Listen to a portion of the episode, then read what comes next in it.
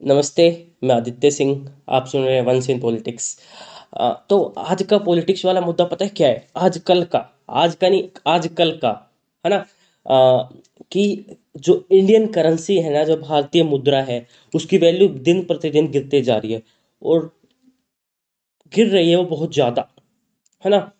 तो उस पर जो विपक्ष है वो सरकार को टारगेट पे ले रहा है। लाइक पता है मैं पता है कहूँगा ना चाहे विपक्ष को बुरा लगे, चाहे भला लगे, चाहे विपक्ष के समर्थकों को बुरा लगे, चाहे भला लगे, सच्चाई सच्चाई होती है, हमारा विपक्ष बिल्कुल कमज़ोर है। और डेमोक्रेसी की जो नीम होती है ना, वो विपक्ष से ही बैलेंस होती है। और वो विपक्ष ही नहीं, हमारे पास एकदम ट्वीट करते हैं। ट्वीट, ट्विटर्स पे टारगेट ले रहे हैं नरेंद्र मोदी जी को, चाहे जो रूलिंग पार्टी है है ना? रूलिंग पार्टी को भी ये चीज़ें दिख रही होगी ना कि सामने से कम हो रहा है वो। वैल्यू गिरती जा रही है करेंसीज की।